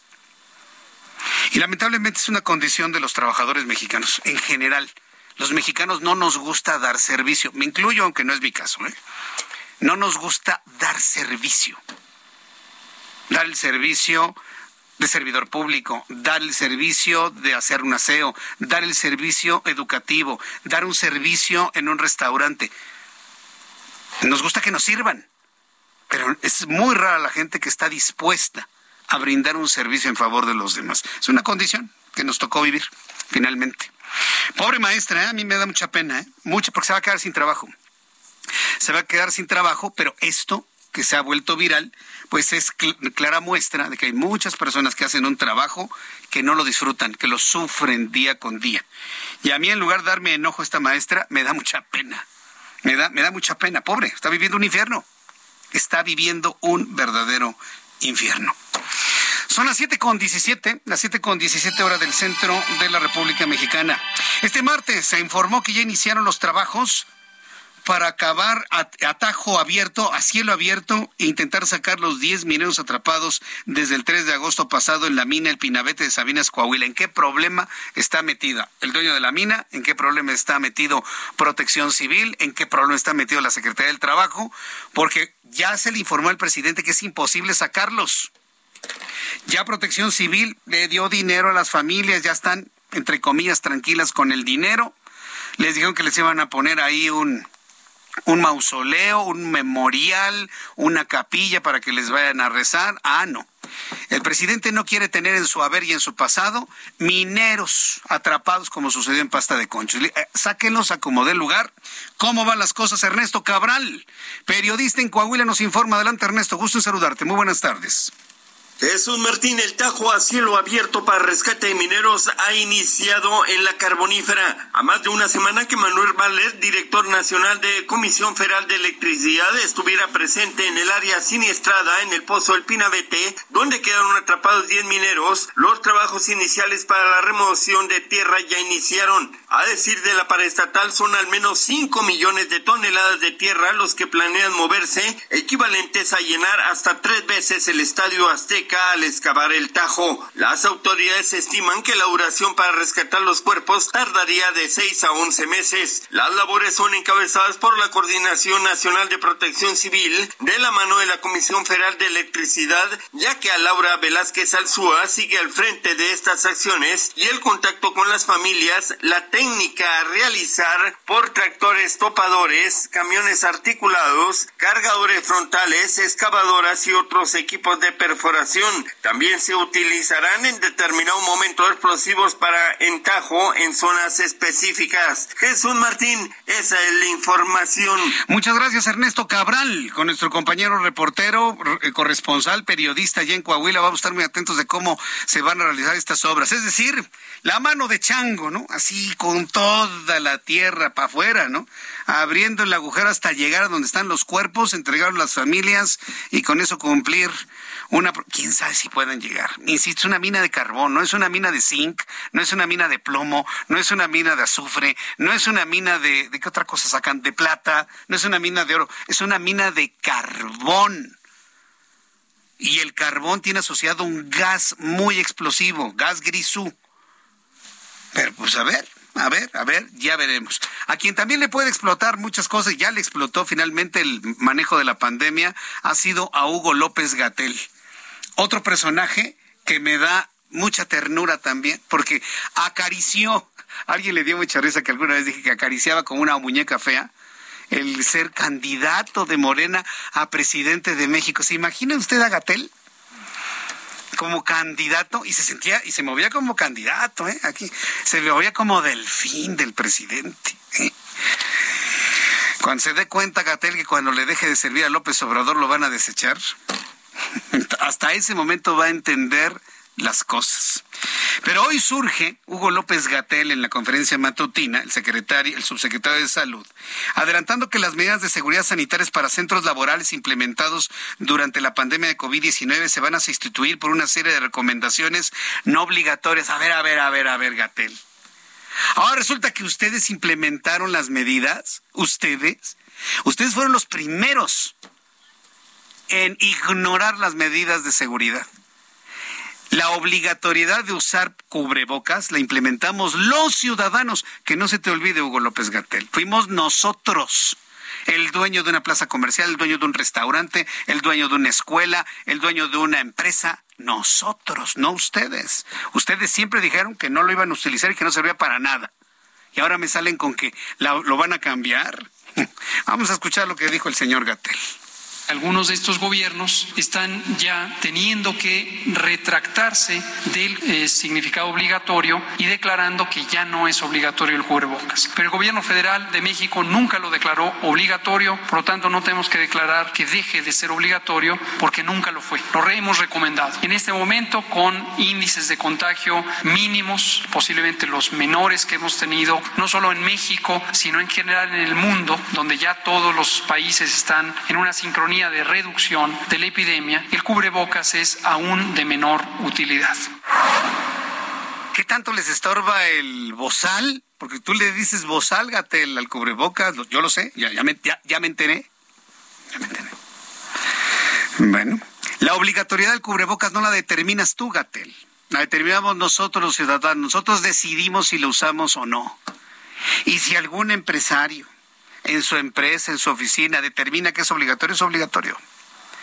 Si determina en un restaurante que es obligatorio, es obligatorio y te lo quites ya al comer y te lo pones al salir. Es decir, estas medidas las hemos implementado los ciudadanos, los ciudadanos los, los, seguiremos aplicando y los ciudadanos sabremos en qué momento dejarlo de usar. No porque nos lo diga Gatel, ¿de acuerdo? Y sigamos con sana distancia, lavando las manos, estornudando de etiqueta, que son medidas que no implementó Gatel, son medidas dadas a conocer por la Organización Mundial de la Salud. Así que mantengámonos en la línea de lo que ha indicado la Organización Mundial de la Salud y con una decisión total, autónoma, nuestra como sociedad. Yo por lo pronto sigo usando mi cubrebocas, aquí lo tengo para las personas que me ven a través de YouTube, aquí está mi cubrebocas. Al finalizar el programa de televisión me lo pongo en señal de mantener esta buena costumbre de la, utilización de la mascarilla por protección, para evitar contagios, evitar contagiar y sobre todo por cortesía hacia los demás, sobre todo cuando las personas están enfermas en estos tiempos todavía de pandemia, aunque algunos insisten en que la pandemia, dicen, ya se terminó. Son las 7.23, las 7.23 hora del centro de la República Mexicana. Autoridades de las autoproclamadas repúblicas de Donetsk y Lugansk, hablando de información internacional, así como el territorio de Gerson, convocaron a un referéndum el próximo 23 de septiembre y hasta el 27 de septiembre para decidir sobre la adhesión a Rusia de estas provincias ucranianas, informaron medios de comunicación en Rusia. Como respuesta a esta votación, el gobierno de Ucrania calificó el referéndum como un chantaje y una manipulación preventiva Sí, estamos al aire ya, ya estamos al aire, ya. Perdón, tuvimos un cortecito. A ver si aquí estamos. No se me espanten, no se me espanten. Mire, vamos a hacer una cosa. Algo sucedió con mi consola.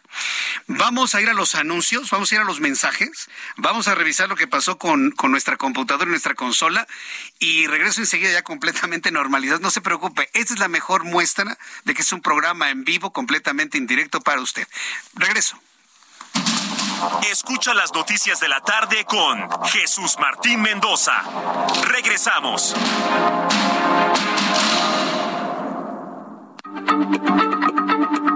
Heraldo Radio, la H se lee, se comparte, se ve y ahora también se escucha.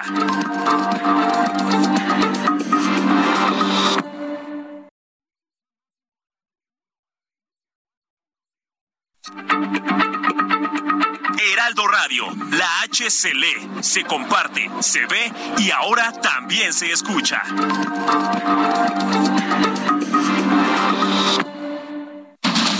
Continúa Heraldo Noticias de la tarde con Jesús Martín Mendoza.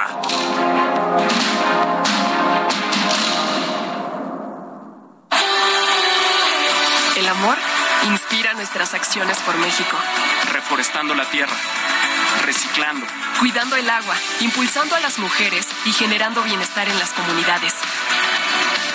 Juntos somos Coca-Cola y contigo el amor multiplica.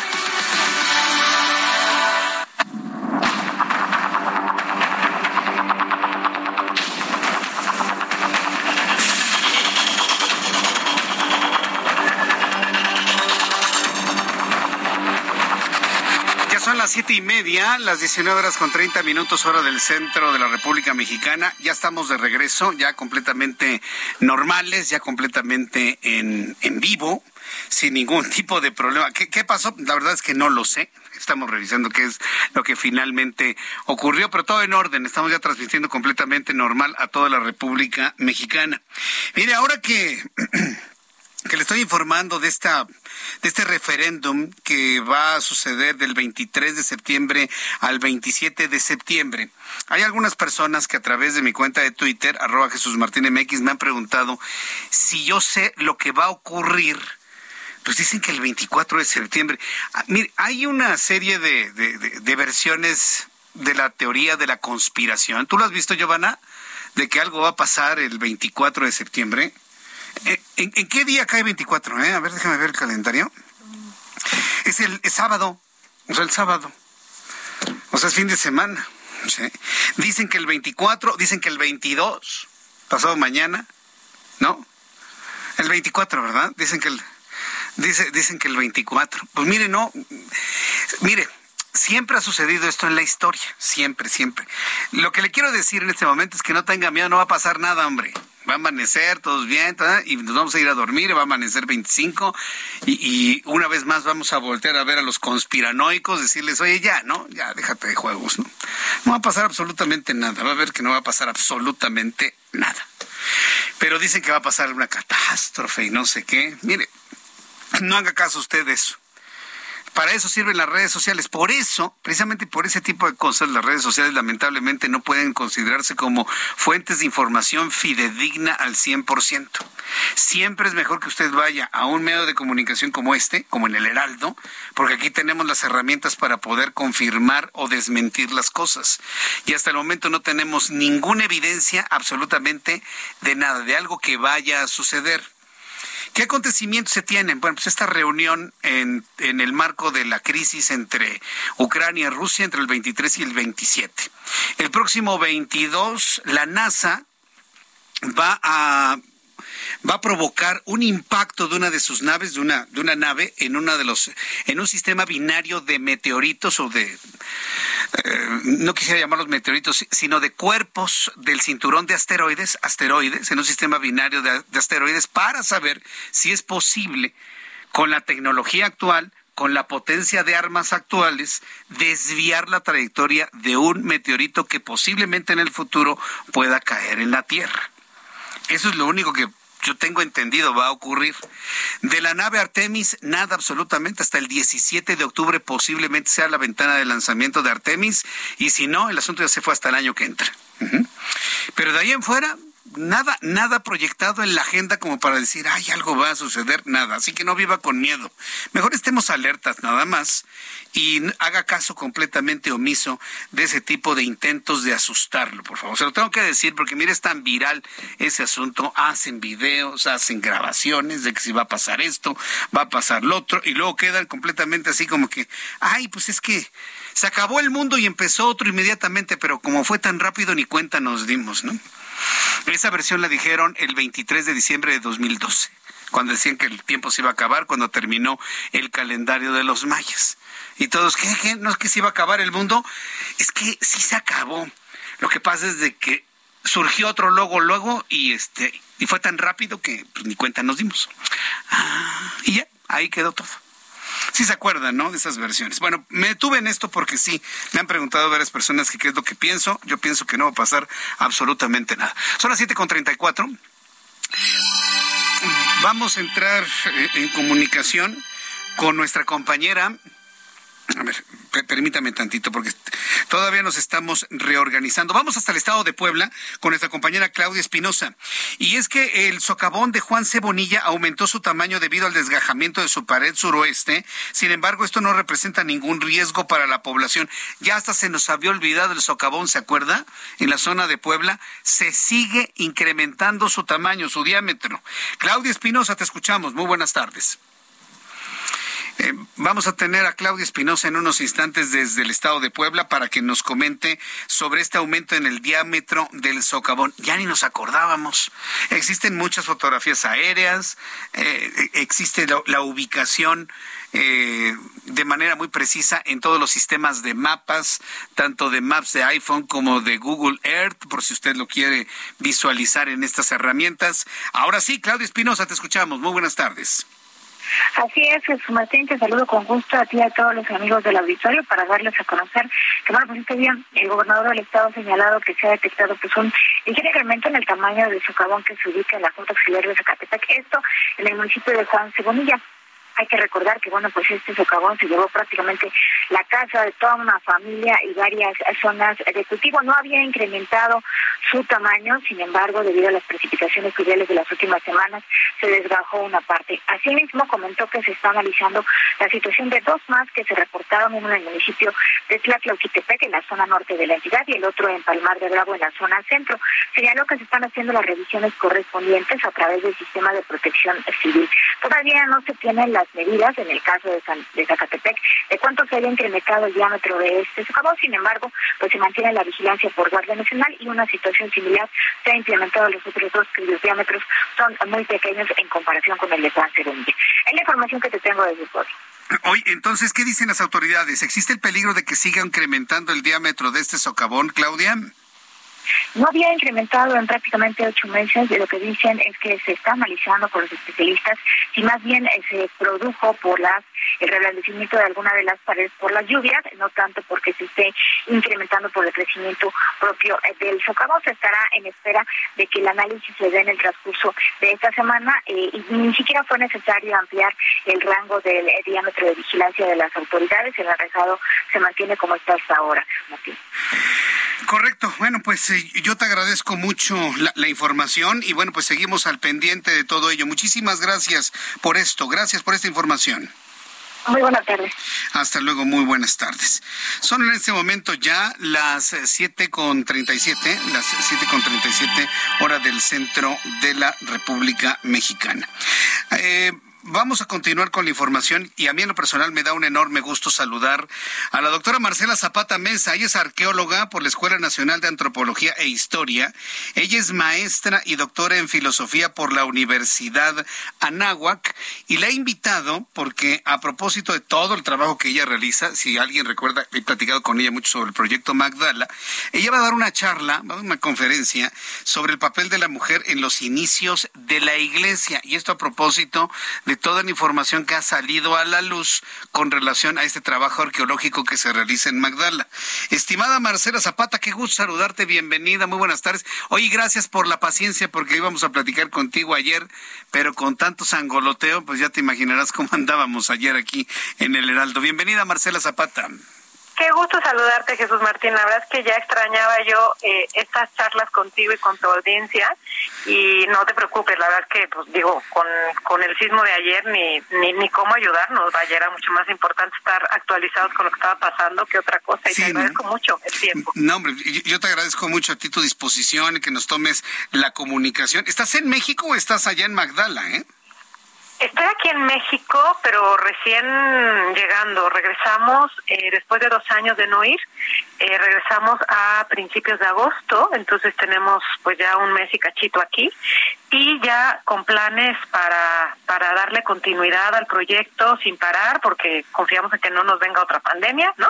Y podamos seguir adelante con, con el proyecto. Correcto. A ver, coméntanos, ¿en qué, consiste esta charla que vas a, eh, vas a ofrecer? ¿En el marco de qué, este Marcela?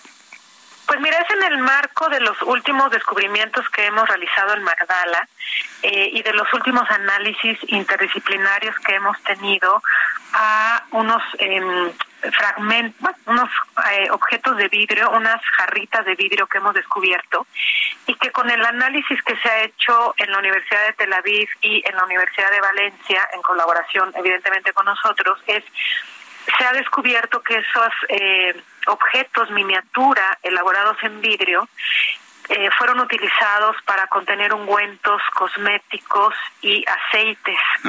Y entonces a raíz de esos descubrimientos a mí eh, me como que me brincó un frutilupi de la cabeza como para decir y el papel de la mujer y entonces empecé a investigar un poco más sobre este tema de cómo vivían las mujeres eh, en el judaísmo, en un ambiente judío, en un ambiente con muchas normas, y qué pudo haber pasado con las mujeres que conocieron el mensaje de Jesús y cómo les cambió la vida. Entonces, aunque no tenemos una evidencia arqueológica que nos diga yo, eh, mujer judía, una vez que conocí a Jesús, cambié a, no tenemos ese dato, al menos no en un texto arqueológico, sí lo tenemos en las fuentes históricas y entonces es muy interesante cómo a partir de los evangelios, a partir de los hechos de los apóstoles, en un, desde una perspectiva histórica, no me estoy metiendo en el ámbito de la fe, sino solamente histórico, arqueológico, ¿qué dicen estos textos y también qué dicen los documentos apócrifos? Porque normalmente tenemos la idea de que lo apócrifo es malo, ¿no? Lo oculto, lo que la iglesia nos ha ocultado. Nunca nos ha ocultado nada. El problema es que ha sido como una especie de tabú y nadie lo ha querido leer. Pero los, los documentos apócrifos aportan mucho a la historia eh, que los evangelios no, porque no era su objetivo. ¿no? Y entonces desde esas eh, herramientas, la evidencia que hay arqueológica a través de estos objetos de vidrio, los textos, eh, la conferencia va a tratar de eh, argumentar cómo pudieron haber vivido estas mujeres en el judaísmo y cómo cambiaron a partir de un mensaje, a partir de, un, de, de una idea distinta de cómo vivir ¿Y cuál fue su rol en los inicios de estas primeras comunidades de judeocristianos?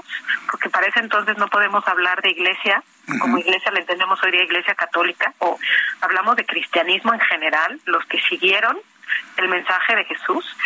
¿Qué papel tuvieron las mujeres? Y hay datos bien interesantes en la literatura de mujeres con nombre y apellido que participaron de una manera muy activa en las primeras comunidades cristianas.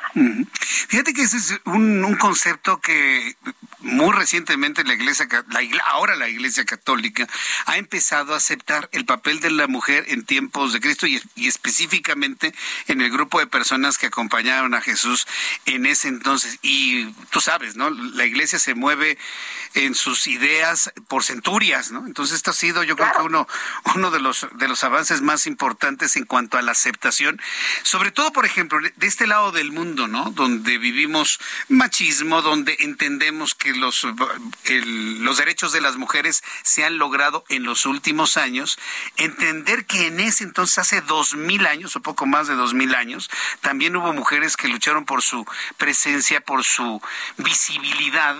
Y a mí el tema de María Magdalena me parece muy, muy interesante porque poco a poco se empieza a aceptar más el papel concretamente de María Magdalena y otras mujeres en el grupo que acompañaba a Jesús en un en un ámbito de igualdad, cosa que para la época pues era impensable, ¿no, Marcela? La igualdad. Era impensable por, por cómo lo vivía el judaísmo en sus, en sus normatividades, que era lo que se acostumbraba, no porque estuviera mal, sino que eran sus normas y así vivían. Entonces, yo digo, la, la conferencia no tiene un tinte feminista, yo no soy feminista, pero como mujer me interesa conocer un poco más desde, desde mi disciplina eh, cómo poder eh, mm, interpretar y entender a las mujeres de esta época.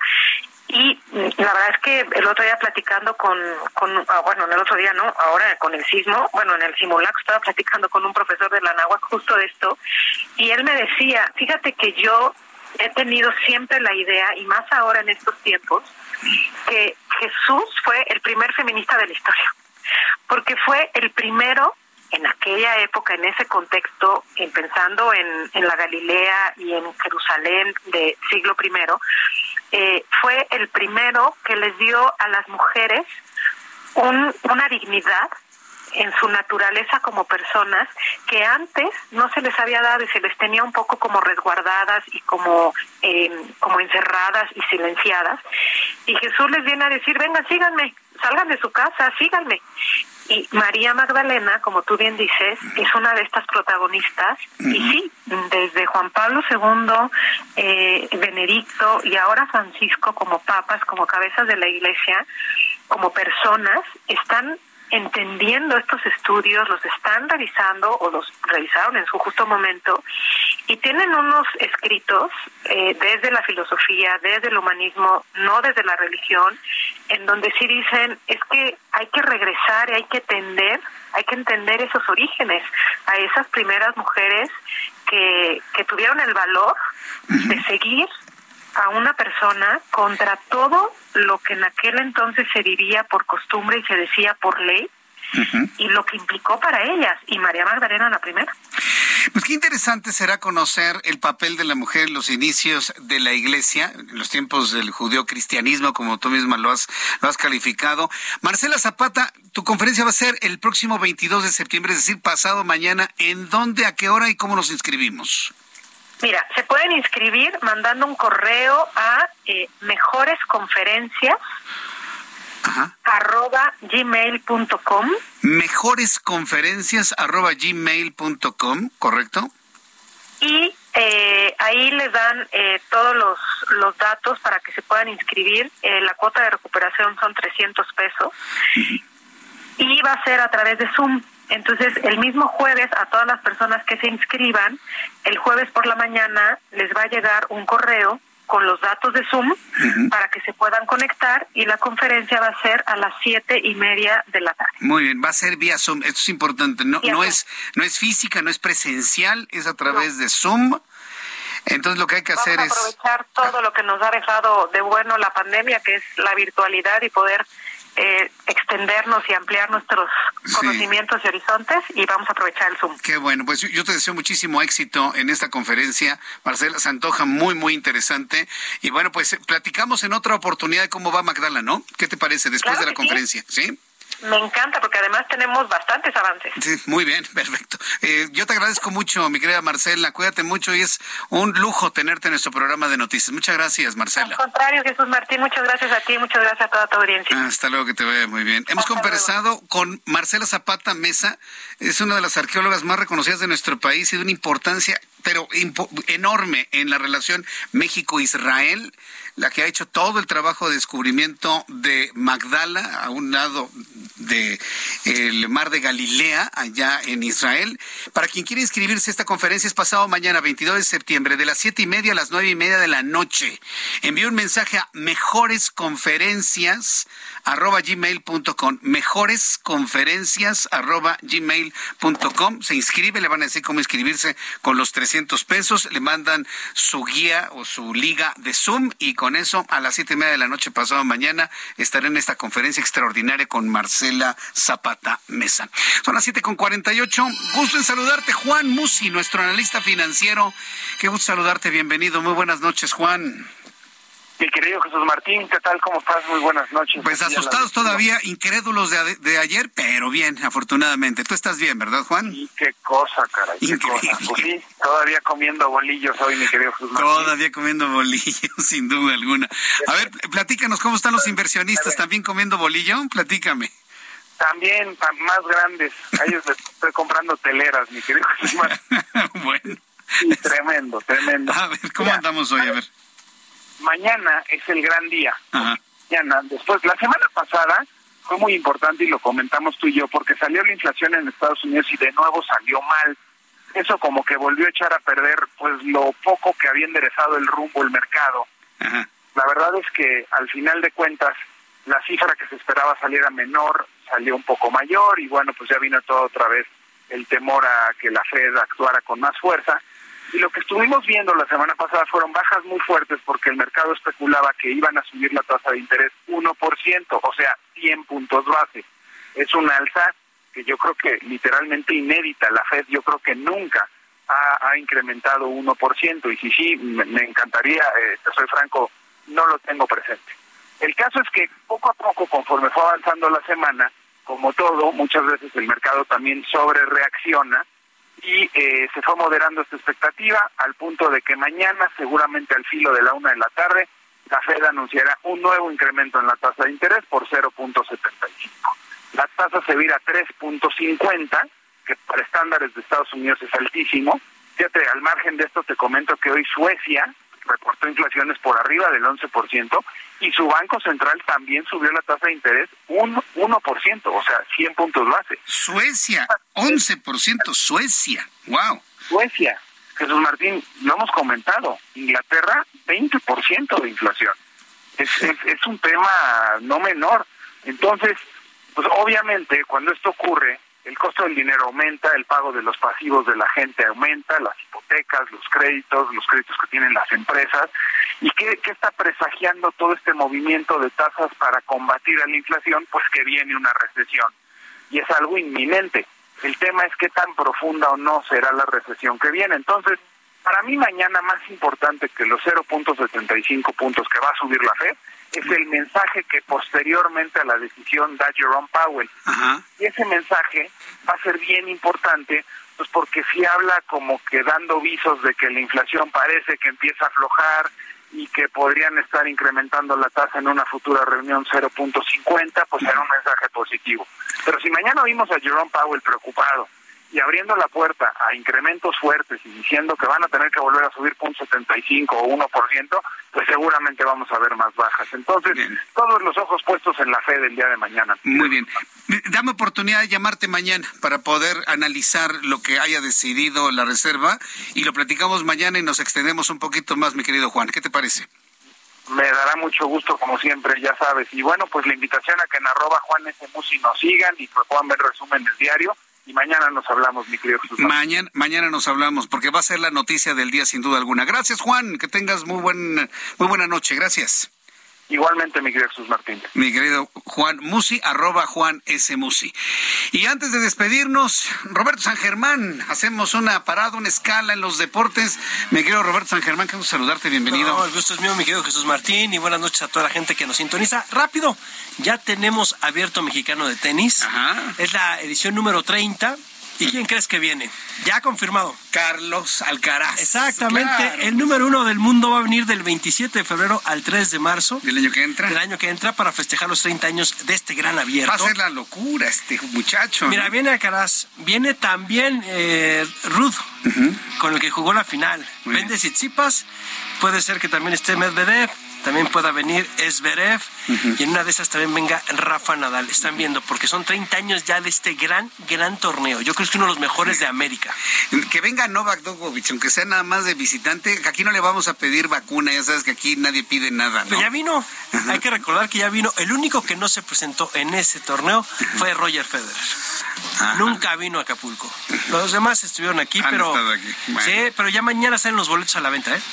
Qué barbaridad. No, y se van a acabar en horas. No, ¿eh? bueno, rapidísimo. Además es un gran torneo. La verdad es que es de los mejores torneos en América Latina. Muy bien, entonces para febrero del año que entra. Exacto, finales de febrero, principios de marzo. Correcto. Bueno, pues primera noticia. ¿Qué más nos tienes, mi querido Oye, rápido, Fórmula 1. Ya salió el calendario 2023. 24 carreras por primera vez en la historia, 6 en América y una es en México a finales de octubre. Del 27 al 29 de octubre ya tenemos Gran Premio de México 2003, Gran Premio de la Ciudad de México 2023. 2023. Ah, bueno. ¿Vas a ir al Gran Premio de este año o no? ¿No te han invitado todavía? No, todavía no nos invitaron. Estamos abiertos a una invitación a Paddock, por favor, ¿eh? ¿Cuántos somos? ¿Dos? ¿Cuántos? Somos seis. Sí, tranquilos. De, a cinco mil dólares por boletito. Fácil, no comemos. Sí, sí. Sí, sí, no tomamos, no respiramos, con pura agüita y en una esquinita. Sí, hay que nos inviten al Pado, Exactamente, para ver este, este gran premio. Pero sí, ya 2023 salió. Qué bien. Sí, y se rompe el récord de carreras 24. Sí, por eso, y esto genera, ya es un anuncio de la entrada de importante cantidad de dinero para la Ciudad de México para el 2023. Y te voy a decir una cosa, ¿eh? Tres grandes premios en Estados Unidos. Miami, Austin y Las Vegas. Aquí era el de Austin y el de Las Vegas. Bueno, muchas gracias, mi querido Roberto. Gracias a ti, mi querido Jesús. Roberto San Germán con toda la información deportiva ya nos vamos. Lo espero mañana en televisión, 2 de la tarde, por el 8 a las 2. En radio, 6 de la tarde, 98.5 y en toda la gran red de emisoras del Heraldo Radio. Lo espero mañana. Soy Jesús Martín Mendoza. Pásela muy bien y que tenga usted muy buenas noches.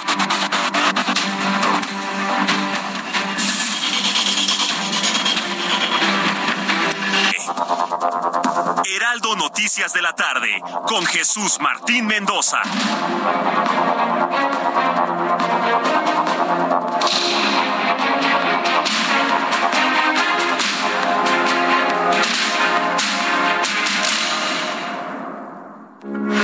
Heraldo Radio, con la H que sí suena y ahora también se escucha.